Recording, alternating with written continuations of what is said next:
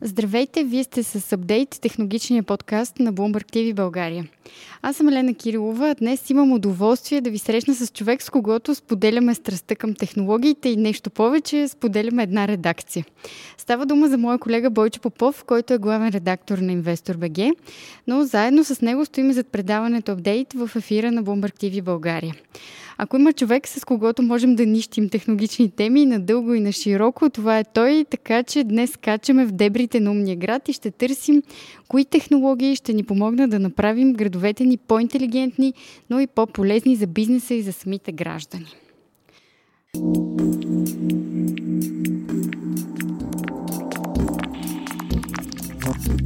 Преди да навлезем в дълбоките води, искам само да вметна, че според прогноза на Фростен Съливан, развитието на умните градове по света ще създаде бизнес възможности на стойност 2 трилиона и 460 милиарда долара до 2025 година.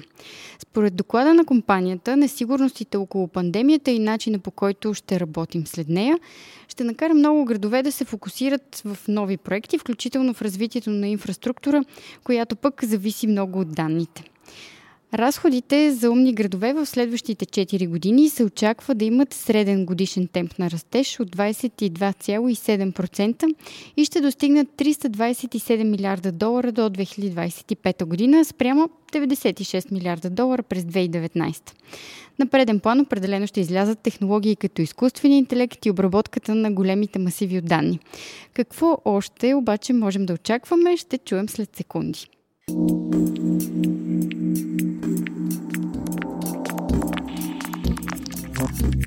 А сега е време да посрещна главния редактор на Инвестор БГ и ко-водещ на телевизионния формат на апдейт в ефира на Bloomberg TV България, Бойч Попов. Здравей, Бойо! Здравей, Ели! Май няма нужда да ти казвам а, да се чувстваш като у дома си. Няма нужда, да. А, благодаря ти, че шмугна апдейт подкаст в а, така натоварения ти аз, график тези дни. Благодаря и се радвам, че и аз най-накрая мога да участвам в а, подкаста. А, добре, а, ако трябва да откроиш няколко технологии, които ще ни помогнат да създадем по-умни градове в следващите години, кои биха били те? А, а, сега, първо, може би една малка вметка. Веднага се личи, че работиш в економическа медия. Ти цитира проучване на Фростен Съливан, което е за економическите а, аспекти на умните градове. Разбира се, едва ли има някой урбанист а, в света, който а, да не се възхищава от предимствата, коя, които така нареченият умен град а, може да ни предостави. А, ще достава и аз малко цифри на нашите а, слушатели. А, очаква се през 2050 година около 9 милиарда и 700 милиона души да живеят на нашата планета, като 68% от тях ще бъдат в градските райони, в урбанистичните райони. Така че това ще бъде със сигурност едно голямо предизвикателство за управляващите на тези райони.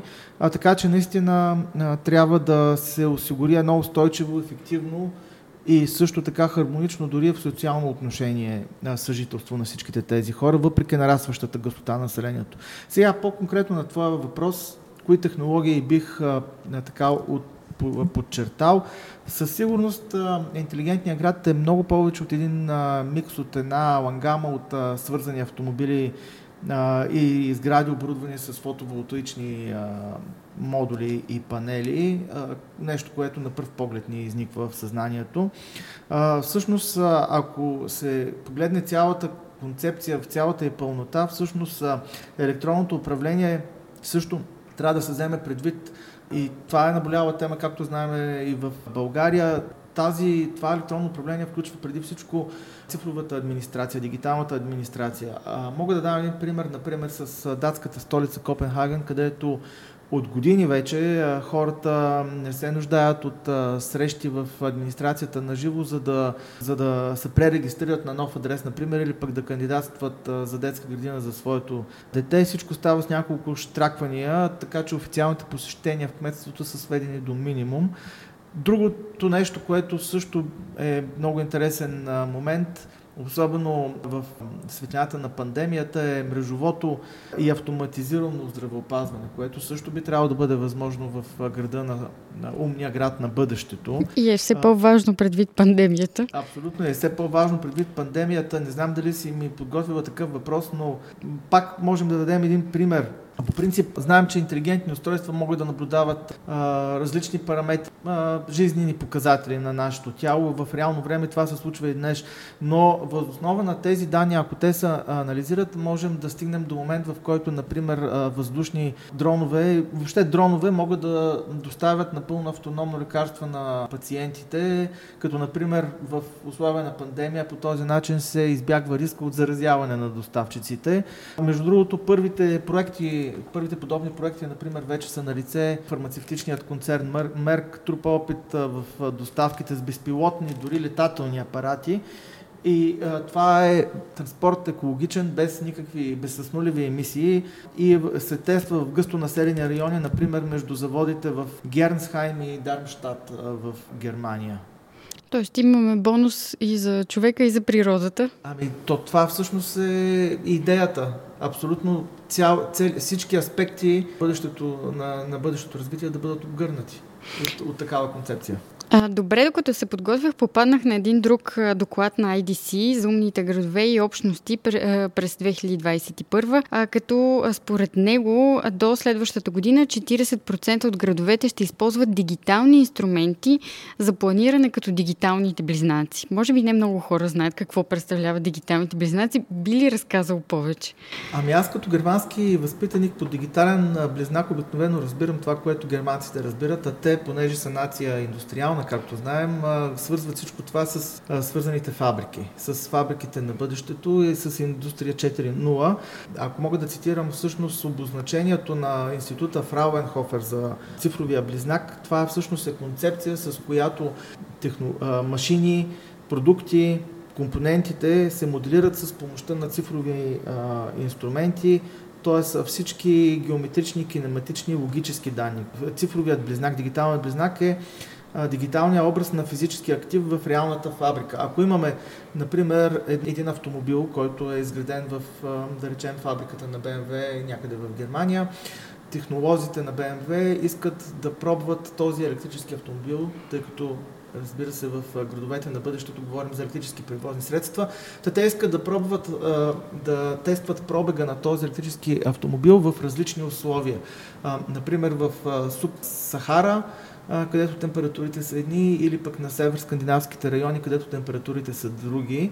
И по този начин, с помощта на дигиталните близнаци, те могат да симулират в реално време при различните условия всъщност как се държи един и същия автомобил, физически автомобил, който всъщност не се намира нито в Субсахара, нито в Скандинавия, той се намира в някоя фабрика.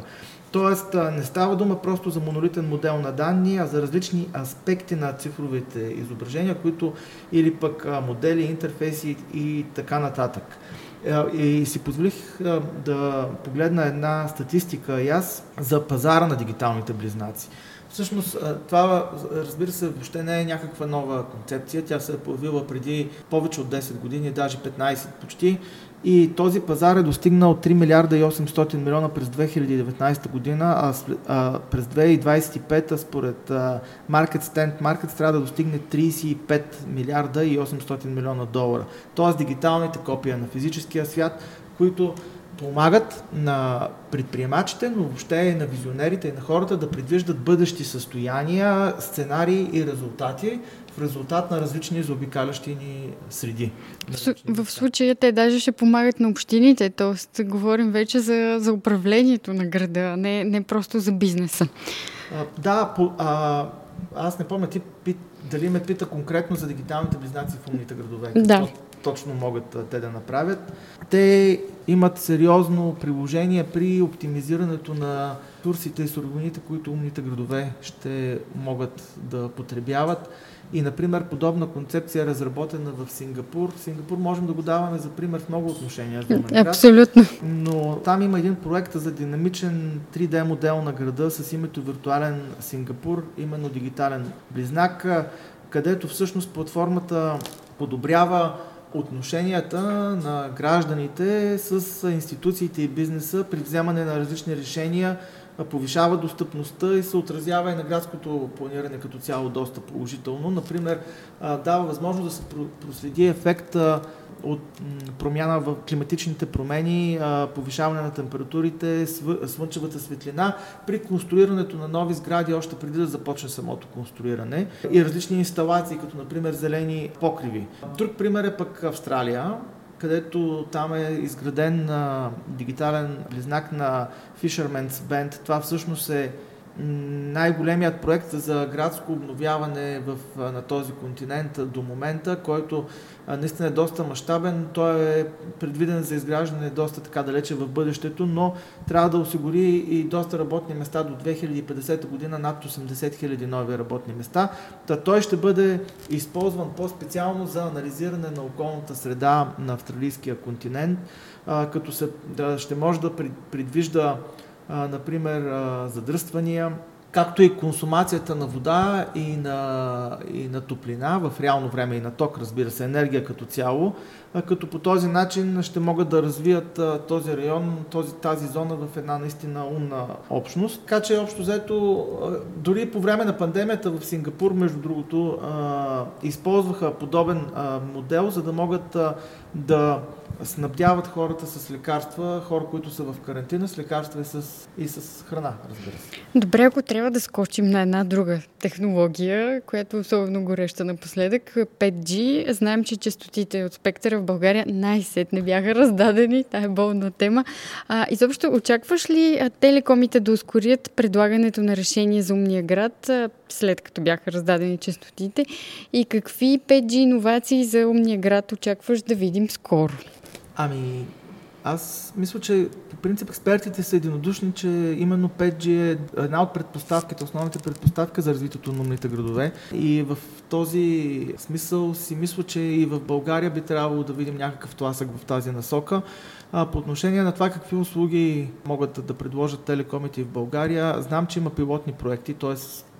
наясно сме, че има пилотни проекти. Това, което на мен ми е болна тема е трафикът в големите градове. Визирам не само София, дори и в Плодив, дори и Варна през лятото, че и Бургас даже. Трафикът е наистина ужасяващ. Това е нещо, което може да се подобри доста лесно. Местата за паркиране. Знаем, че в големите градове в часове пик е много трудно да намерим места, свободни места за паркиране но в един интелигентен град сензорите ще могат да ни помогнат и в това отношение. Те ще бъдат предавани, данните от тези сензори ще бъдат анализирани и предлагани в приложение на телефона, но за да могат те да се предават наистина в реално време без никаква латентност, е нужно да имаме 5G. Той е клетъчен стандарт, той ще гарантира, че данните за паркиране се предават наистина в реално време. След това ние просто трябва да зададем място за паркиране, свободното място за паркиране, което сме видели, да го резервираме, да го платим предварително през нашия смартфон. Можем да отидем там примерно две минути след като сме го резервирали. Ако нашата среща се окаже по-дълго от предвиденото, ние можем да удължим абонамента, ако не е предварително платен от някой друг. Ако пък обратното се случи, че срещата ни е по, по по-кратка? по-кратка, да, можем да автоматично с а, смартфона, с приложението отново да освободим паркомястото, като парите ще ни се върнат автоматично по сметката. По този начин защитаваме по-добре и околната среда. Друг един пример, който много ми се иска да видим и който също има пилотни проекти, разбира се, са интелигентните системи за осветление, уличното осветление. Те регулират яркостта на лампите според броя на превозните средства или на пешеходците, това е едната им, основната им функция всъщност. Те са особено енергийно ефективни, тъй като светят само когато има нужда да светят. Тоест само когато се изисква хора. Когато а, обаче на пътя няма нито хора, нито превозни средства, съответно те са си тъмни. Но, но това, както казах, е единият аспект. Интелигентните системи за осветление в умния град на бъдещето могат и много повече от просто това. Те могат да измерват потока от трафик по този начин и всъщност по този начин с сензорите си, измервайки потока на трафик, анализирайки дали да светят или не, те подобряват и качеството на навигационните системи. А ако, например, осветителните тела, една лампа, която изглежда на пръв поглед като просто стълб, осветителен стълб, но всъщност тя е снабдена с сензори и следи трафика. Ако тя отчете, че има засилен трафик, тя може да го предаде автоматично на Google Maps или на Apple Maps или на, или на Waze или на друга услуга, която ползваме за навигация, която може да веднага автоматично да ни каже, аха, ето през Боливард България има задръстване, защо не минеш по Каблешко, примерно, или някъде другаде. Тоест, шофьорите ще бъдат насочвани към альтернативни маршрути. Освен това, още едно нещо могат да правят те, интелигентните системи за осветление, интелигентните стълбове. Те могат да служат и като, например, Wi-Fi точка за достъп, те могат да разпространяват интернет допълнително, или пък дори могат да бъдат зарядни станции за електрически скутери, моторетки и така нататък. Виждаме, че в София, пък и в други градове в България навлизат. Така че те могат да служат и като зарядна точка, могат, освен всичко друго, и да измерват пък емисиите на вредните, вредните замърсители, така че могат да са полезни в много-много различни направления. И последно с 5G също имаме по принцип в България пилотен проект, свързан с сметоизвозването, но това отново е само един аспект на това, което можат интелигентните контейнери за отпадъци. Искаме се в бъдеще с помощта на новите технологии, с помощта на 5G, при пълните ковчета за буклук, каквито виждаме в много от крайните квартали, те да останат просто в миналото.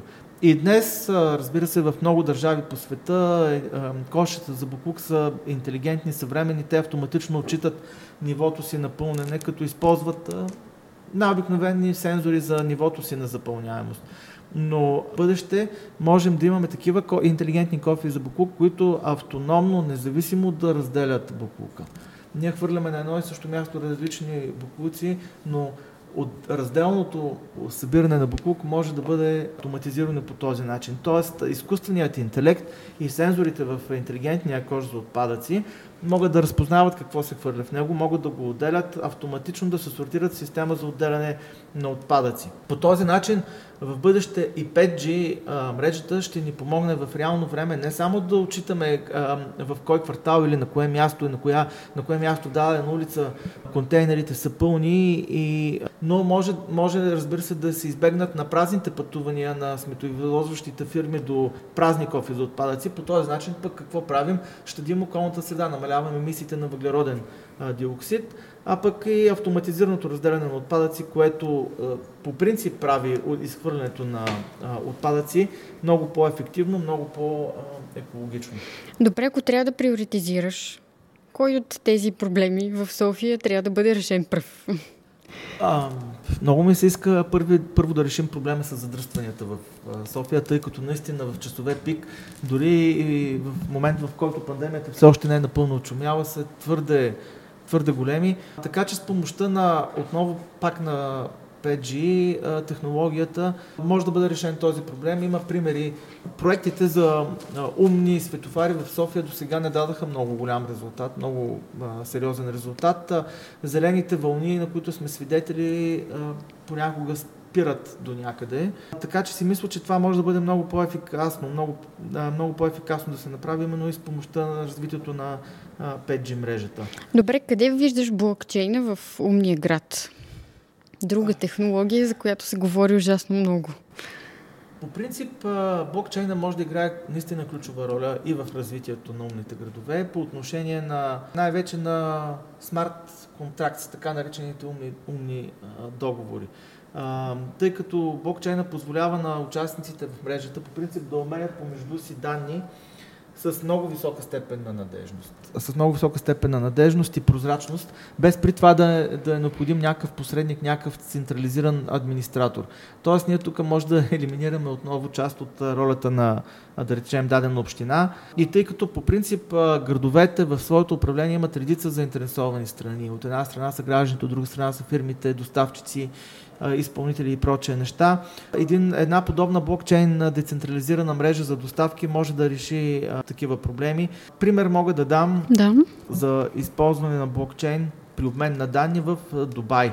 Проекта Smart Dubai, който прави, има мисия да направи Дубай най-щастливият и най-умният град в света. Той разработва случаи за използване на блокчейн в сектори като финанси, образование, транспорт и е в ход, например, проект за улесняване на процедури за записване на студенти, които се движат между отделните имейства, именно с помощта на блокчейн. Друг удобен, подобен пример е една от другите услуги на бъдещето в градовете на умните градове на бъдещето, мобилността, по-точно мобилността като услуга, тъй като а, има, имаме предвид, разбира се, например, споделените пътувания, не просто а, такива, каквито ни дават Uber и Lyft, но въобще подобни услуги за мобилност, както и Spark в България.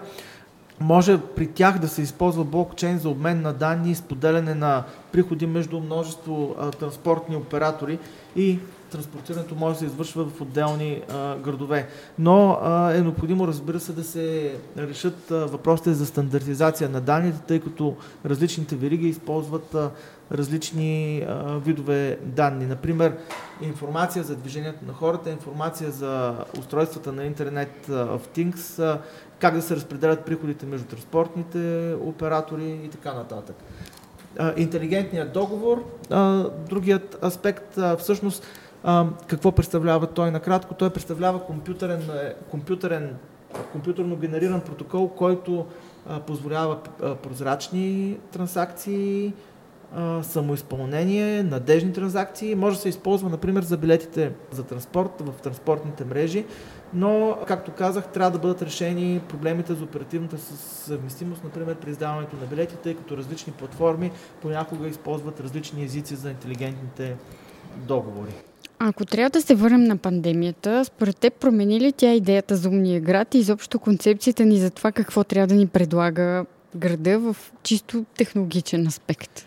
Пандемията много често се дава като пример за движеща сила, за водеща сила за бъдещото и бързото ускоряване на развитието на умните градове. И промяна в начина по който въобще мислим за формирането на града в бъдеще. Ето, например, нов пример мога да дам от Китай за проекта им Net City, който всъщност благодарение на пандемията в него в последствие, разбира се, са включени повече мерки, свързани с устойчивост. Например, повече зелени градини по покривите, по-малко инфраструктурна подкрепа за замърсяващи околната среда автомобили, повече използване на изкуствен интелект при взимането на решения, но и планиране на устойчивостта.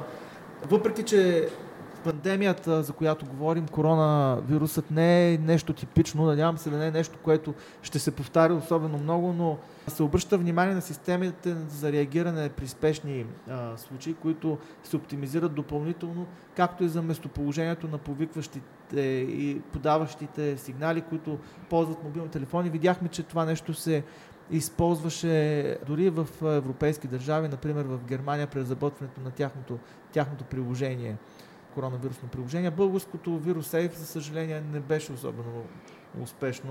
Ови, да, дори не знам доколко потребители стигна. Една друга много интересна тема, която коментираме в редакцията и това са скорошните кибератаки в Съединените щати, а и не само. Зачестиха ransomware атаките в последните месеци. Колко голямо предизвикателство ще бъде тази киберзащита за умния град, предвид огромното количество данни, които града ще събира и обработва? Ами, изключително, изключително а, сериозен проблем представлява това и за умните градове. Може би стана ясно от разговор до сега, че всъщност умните градове много често ще бъдат централизирано управлявани. И именно това централизирано управление може да се превърне в много удобна атака. Както видяхме примерите, например с Colonial Pipeline, а и а, други подобни примери всъщност а, показват доколко уязвими са много области на живота, доколко голяма, в каква голяма степен всъщност различни области на живота зависят от а, оператори на услуги, за които дори не се замисляме. На мен много ми хареса. От щатите обявиха, че са толкова силни, колкото е силно най-слабото им звено, което всъщност въжи и за умния град. Ама то всъщност е наистина е така. А, и ако се замислим, свързаните с тази технология рискове наистина са доста доста сериозни. Четах едно изследване, според което най- притегателни цели при подобни атаки по отношение на умните градове биха били именно аварийните системи, т.е. системите за аварийно предупреждение, уличното видеонаблюдение и пътнат, видовете за пътна сигнализация. Именно при тях всъщност потенциално могат да се, може да се стигне до най-сериозни, най-големи смущения и щети и негативни последици при хакване, разбира се. За разлика от тях, пък най-безопасни, най-считаните за най-малко притегателни цели са системите за интелигентни системи за отпадъци. И сателитно откриване на течове на вода, примерно. Те като че ли не привличат толкова много внимание. Така че, когато се оценяват рисковете, трябва да се обърне внимание именно на това. Трябва да се обърне внимание и на централизираното управление. Защото ако централизираното управление стане а, им жертва на подобна хакерска атака, потенциалното въздействие върху системите и живота дори на жителите може да бъде доста сериозно.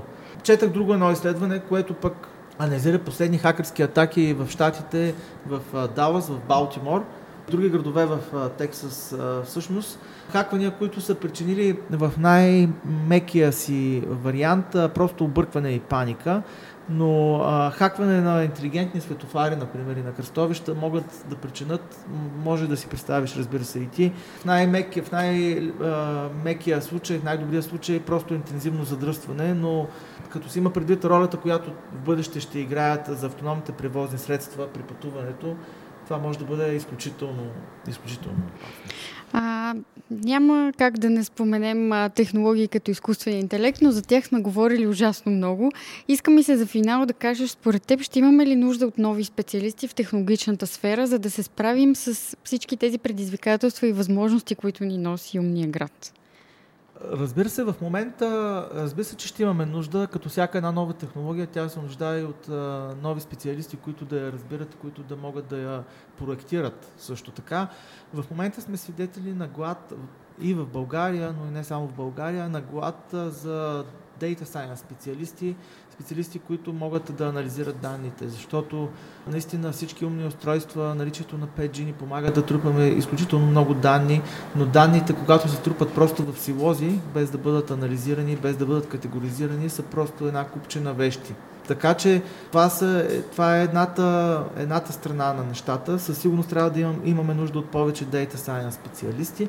От друга страна, това, което преди малко говорихме за хакерските атаки. Изключително, изключително важно е да се търсят повече специалисти за защита, тъй като, както видяхме и в последните примери, хакванията, хакерските атаки могат да бъдат изключително доходоносни и в момент, в който различни оператори започнат да плащат подкупи, откупи всъщност, това генери, гарантира, че интересът към подобен лесен бизнес, в кавички разбира се, да. ще расте.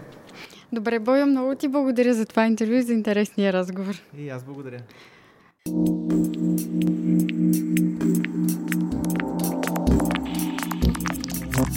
Отново благодаря на Бойо за приятния разговор. Очевидно умния град ще е пълен с нови технологии, които ще правят живота ни значително по-лесен. Важното е да ги използваме добре и да мислим за всички странични ефекти от тях.